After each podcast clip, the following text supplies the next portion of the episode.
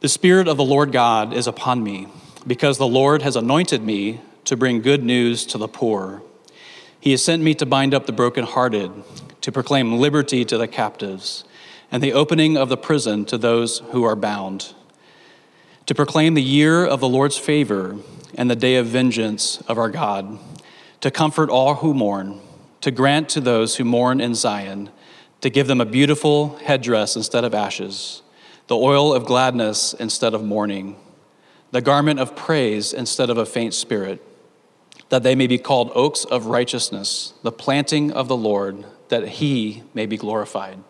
Thank you, Jonathan. Uh, they entrusted me with a clicker this morning, but I didn't test it out first. So, uh, oh, look, there's a blank. There it is. All right. Uh, I think I'm going the wrong way, though. There we go. There we go. We got it. Okay. So uh, I am grateful to be here this morning, and uh, this is a special day in the life of the church, if you don't know that or not. Uh, it's actually St. Stephen's Day. Uh, it's named after the first martyr in the Christian church, Stephen, in the book of Acts. Uh, who was also one of the first deacons in the church looking for ways to care for the poor. So you'll learn more about Stephen in the next couple weeks as you get back into your series in the book of Acts. Uh, I was grateful that I didn't have to preach in that series this morning, but you're going to pick that back up in the next couple weeks here. So, St. Stephen's Day is the theme of the song Good King Wenceslas. Maybe you've heard that and wonder what that's about. Uh, it's also called Boxing Day, uh, and it's celebrated by many of the two and a half billion, with a B, Christians and citizens of the British Commonwealth worldwide today. So, the day after gift getting and Christmas feasting with family and friends on Christmas Day, the day after that, they go and they give gifts to the poor. So, to that end, I thought it'd be fitting this morning for us to preach on a passage that's designated for this day which is Isaiah 61. Both as we consider where we are in this special time of Christmas tide, but also as we look ahead into 2022, which is going to be arriving in a few days for us. Isaiah, like most of the prophets in the Old Testament, is often found foretelling something.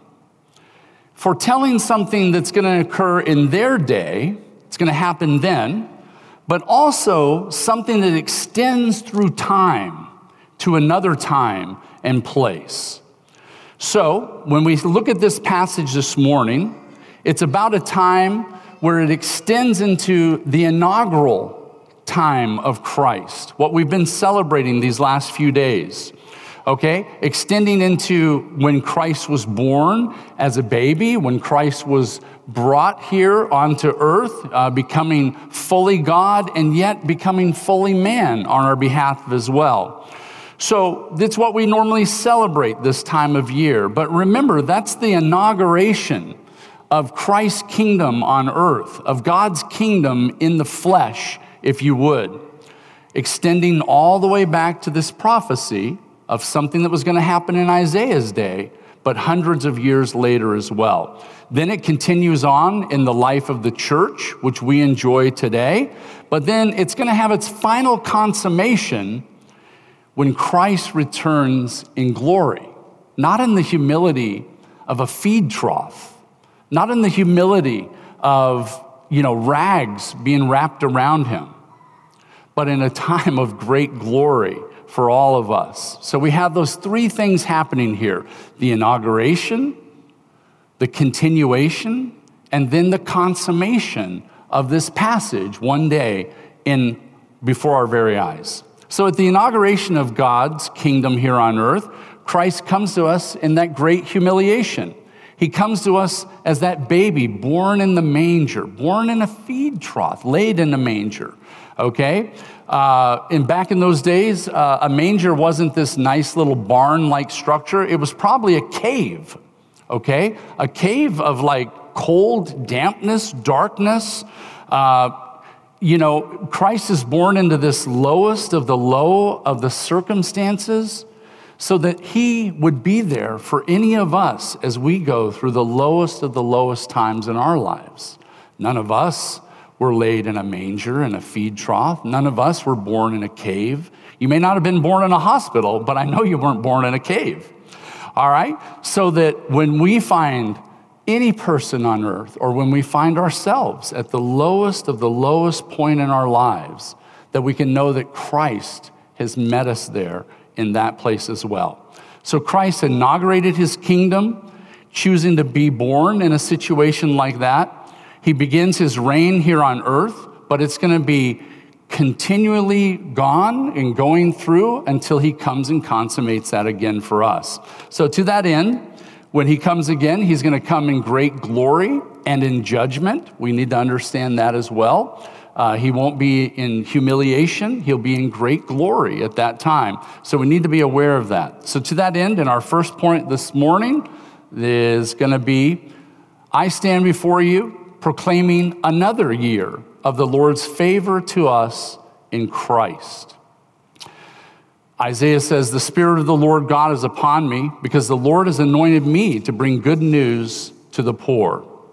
So, this is a continual theme in the book of Isaiah, and it's in most of the prophetical books in the Bible. It was a common theme for Jesus as well. We see in Luke 14 that when you give a dinner or a banquet, do not invite your friends or your brothers or your relatives or rich neighbors, lest they also invite you in return and you be repaid. But when you give a feast, invite the poor, the crippled, the lame, the blind, and you will be blessed because they cannot repay you. For you will be repaid at the resurrection of the just.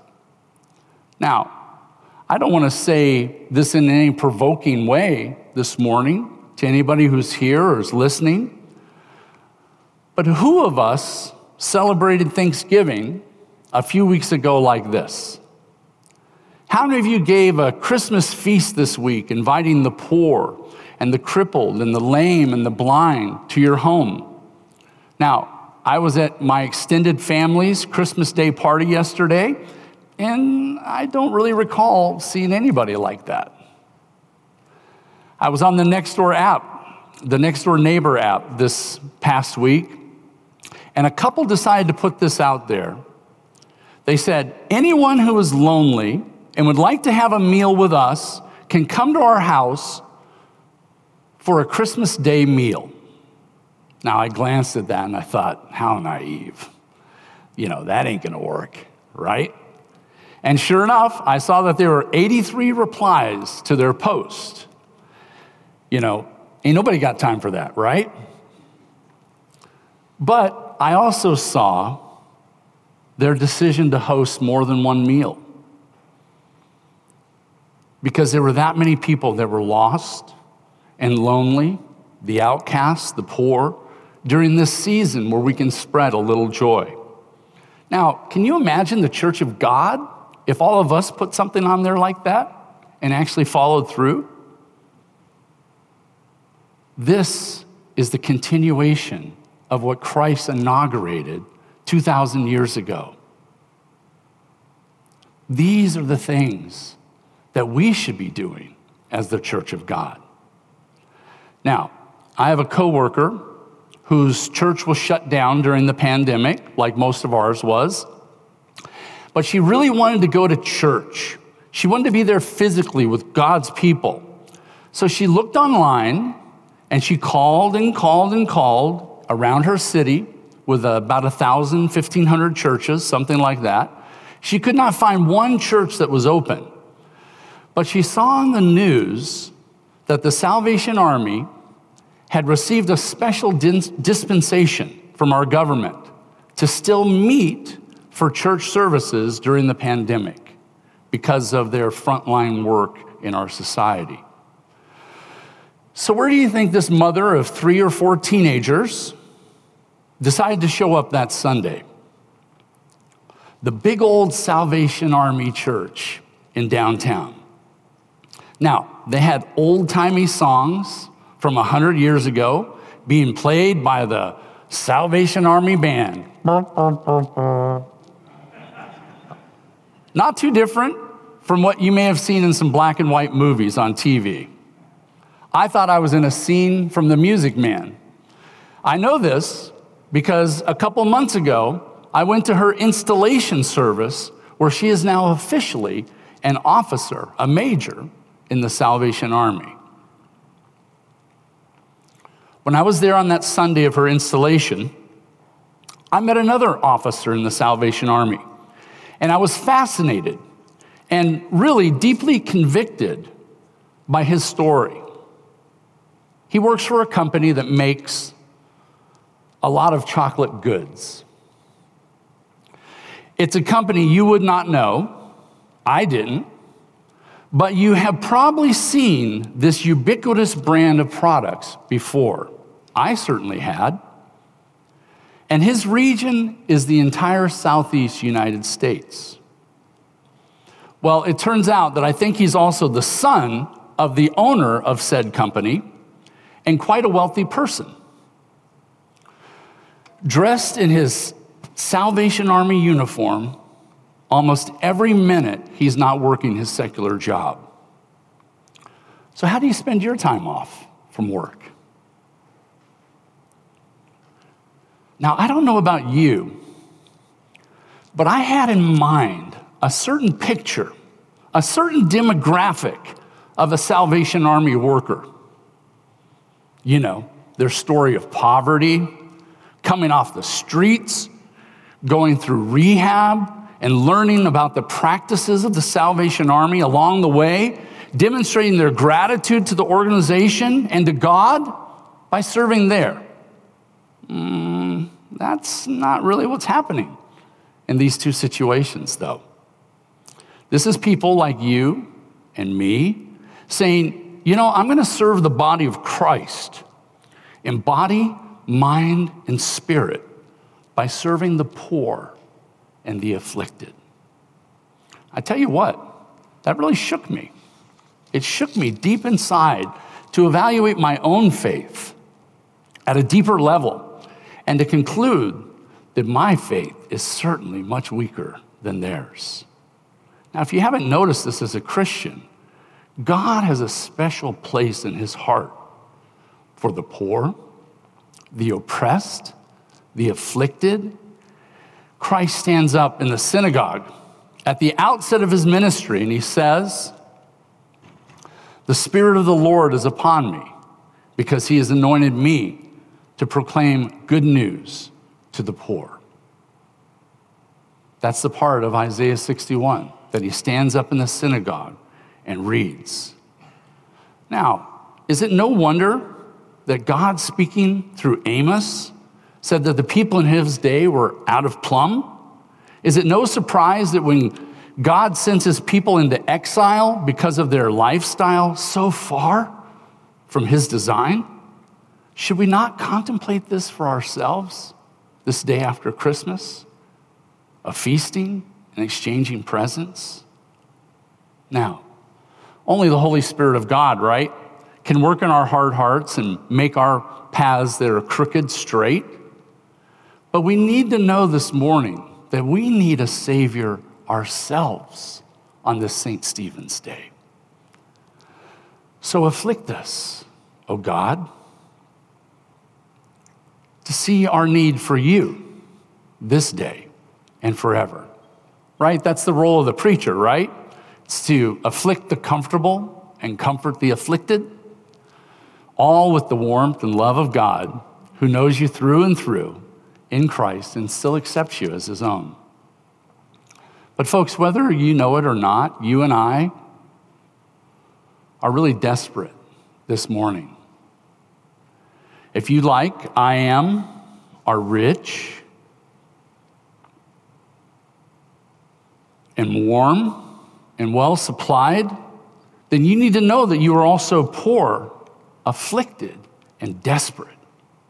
Speaking to the church of Laodicea, the glorified Lord says, For you say, I am rich, I have prospered, and I need nothing. Now, folks, I think I actually said that this past week to someone, more or less. And if I didn't say it, I thought it really hard. Okay? Oh, I'm good. I don't need anything for Christmas. I got everything I need because I'm rich and I've prospered and I need nothing.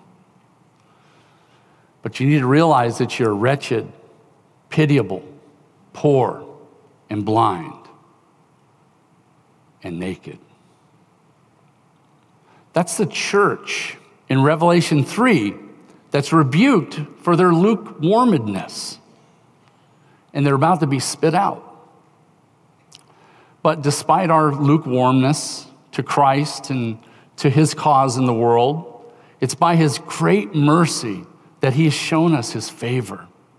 But we need to know his favor anew today. So pray with me now. Have mercy on us, most merciful Father in Christ. We confess that we are wretched, pitiable, poor, and naked apart from thy gracious work in us. Holy Spirit of Christ, please work in, through, and even despite us for thy great glory and renown. Grant mercy to your church this morning that we might know and truly enjoy your favor this day forth and forever. And all God's people said? Now, do you see, do you see there that it's hard for us to understand what the good news is unless we really recognize and are able to apply that to ourselves? The good news isn't really good news to us if we think we have no need of the Lord, right? Or worse, if you're like I am and you think I somehow deserve more than what I'm getting. So, that leads to our next point. I stand before you somehow proclaiming another year of the Lord's favor in Christ to the prisoner. He has sent me to bind up the brokenhearted to proclaim liberty to the captives and the opening of the prison to those who are bound. In some passages, it says the blind there. To proclaim the year of the Lord's favor and the day of vengeance of our God to comfort all who mourn. Now, who among us this morning is brokenhearted, needing some binding up? If that's you, then cry out to Christ for your healing and help. This is our God who does this for us in Christ, who is a prisoner. Who's a prisoner here this morning? Maybe a prisoner of your own making. That may not be the first place you land today, thinking that you're trapped in a prison of your own making, but that's okay. It took Jimmy Buffett three stanzas before he realized that in Margaritaville. The Lord is patient, though, with us in Christ. He is gracious and long suffering, even if it is our own fault. But this passage here is also talking about a cry for justice, of looking around. This is the person that's been taken captive for whatever reason of their own or another's doing. Now, this is actually tied to back in you know, uh, in, in Leviticus, where the property was to be returned to people during the, the year of Jubilee. So Jesus is saying, This is the year of Jubilee.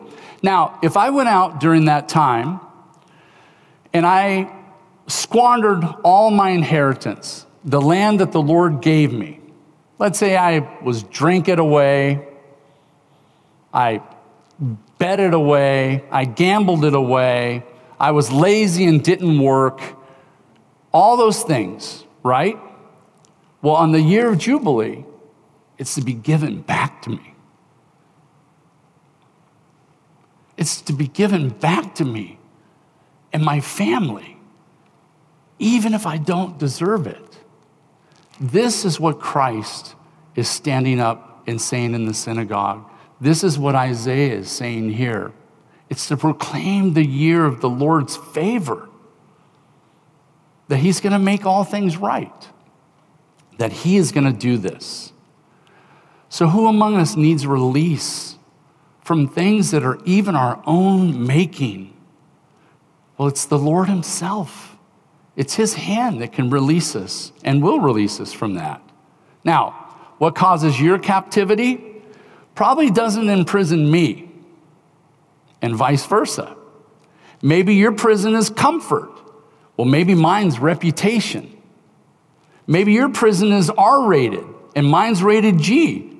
But it doesn't matter because we're both imprisoned and we both long for that to be made right, to be set free from that because you and I need a Savior. Now, there's an important part of the holiday season that we just celebrated that goes in line with this. Because in 1943, a Lutheran theologian named Dietrich Bonhoeffer, while imprisoned by the Nazis, observed in a letter a prison cell in which one waits, hopes, does various unessential things, but is completely dependent on the fact that the door of freedom has to be opened from the outside, is not a bad picture of the Advent. You see, the Advent season is a time where we're supposed to humble ourselves and long for this other world, this other place, so that we can have this forever freedom in Christ. We want to rush right into Christmas Day with all the presents and everything. But God wants us to pause and long for Him and long for that glorious day of His return when we will be forever completely renewed. You see, Christ has inaugurated his kingdom. It's already here, but not quite yet. It continues with us, but that glorious day of his consummation, it's not here yet, but it's coming soon. And this is what Bono confessed of Christ before billions of people. He says, You broke the bonds, you loosed the chains, you carried the cross and all my shame, all my shame. You know I believe it, but I still haven't found what I'm looking for.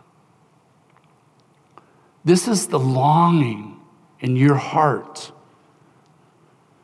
It's for a, a day, a new, as C.S. Lewis said, a real day where everything will be made right. When the stars fall from the sky and the moon turns red over one tree hill. Vengeance is mine, says the Lord.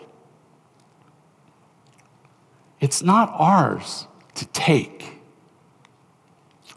it's ours to wait to wait for his divine plan to unfold. He is coming to make all things right. And if you don't know Christ yet this morning, then this should strike some serious reflection in your heart and mind. Because lacking redemption in Christ, you have neither hope for this life or the life to come. It's what Morpheus explains to Neo let me tell you why you're here. You're here because you know something. What you know you can't explain, but you feel it. You've felt it your entire life. And whether you're a Christian or not, we all have this longing, really. It's what Bono was saying there.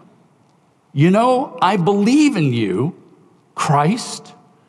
I believe in what you've done for us, but it isn't really fully here yet. Oh Lord, how long? How long? What a powerful three word, three letter word that is the word yet. We live in this already, but not yet. You know, I believe in you. Can you say that in your heart this morning? Lord, you know I believe in you and what you've already done for us, but it isn't fully here yet. Help me to hunger and thirst for you and not all this other stuff. Oh Lord, how long? So, you and I think this perpetual longing is for a new house, or a new car, or a new job, or a new spouse, or a new kid. But it's for this ultimate thing that we were created for. This folks of covenant, is why we are redeemed. It's to partake in this one eternal day with Christ, that great and glorious day of his return. But until then, you and I, we need to learn how to, how to hope, even in the midst of the things that we see. We need to lean in to that hope. And we need to learn to lean in to the disappointments of this life. I remember my son when he was really young. We were getting to the end of opening up presents one Christmas morning. And there was paper strewn all over the floor, like you couldn't tell if it was a carpeted floor or a wood floor or tile. And he rather innocently and honestly said, Is that it? Is that all there is? And that leads to our final point this morning. I stand before you proclaiming another year of the Lord's favor in Christ to the praiseless. Grant to those who mourn in Zion to give them a beautiful headdress or a crown of beauty instead of ashes, the oil of gladness instead of mourning, the garment of praise instead of a faint spirit, that they may be called oaks of righteousness the planting of the Lord, that he may be glorified. This is not a promise for the perfect, it's a promise for the broken. You may have some deep heartache every year around the holidays. Maybe you're wondering, is that it? Is that all there is? Well, no, uh, the credit card bill and the payments are coming in January. But look at our passage this morning. This is a promise for those mourning the loss of things. And there's been plenty of things to mourn this past year or two of the pandemic. One of the pastors who married my wife and I, Dan was one of them, but this other man died from COVID. Okay? Kind of puts things in perspective for me uh, not too much older than I am. And there's been plenty of things of loss and mourning in my life since these past 22 years ago, where we set out to do God's great work on this earth. But this is a promise for all of us who are sad and sitting in ashes. It's not a promise for the strong. But those, what does it say? With a faint spirit. That he will take your praiselessness and convert it somehow to joy and praise with a promise to make you and even you and I into oaks of righteousness, a planting of the Lord for his glory. Now, a lot of ancient manuscripts say oaks of terebinth is what we get turpentine from, but I think it sounds better with the oaks. But this is a promise for us in Christ. And I can stand before you this morning saying that He has done great things for me. And He continues to even do so unto this day but he'll do it in greater and grander and glorious ways at the consummation of his return. That's what we need to long for. That's what we need to hunger for. You think you want lunch right now, you want Christ. That's what you want. So until then, because of Christ's work on our behalf, let's proclaim to each other another year of the Lord's favor to us in Christ. Let's pray. Thank you for your faithfulness to us, O God. We've enjoyed another year of your favor, not because we are great people, but because you are a great God, a God of promise and a God of provision to your people. You've promised us your favor, O Father, because of your work, O Christ. Holy Spirit, work in us this new year to bring you all the more glory, to be more like you, O God, to remember the poor, the broken, the outcast, knowing that we are those, those things ourselves. We need you. We need you in tremendous and wonderful ways. We put our hope and trust in you and not ourselves. And all God's people said, Amen.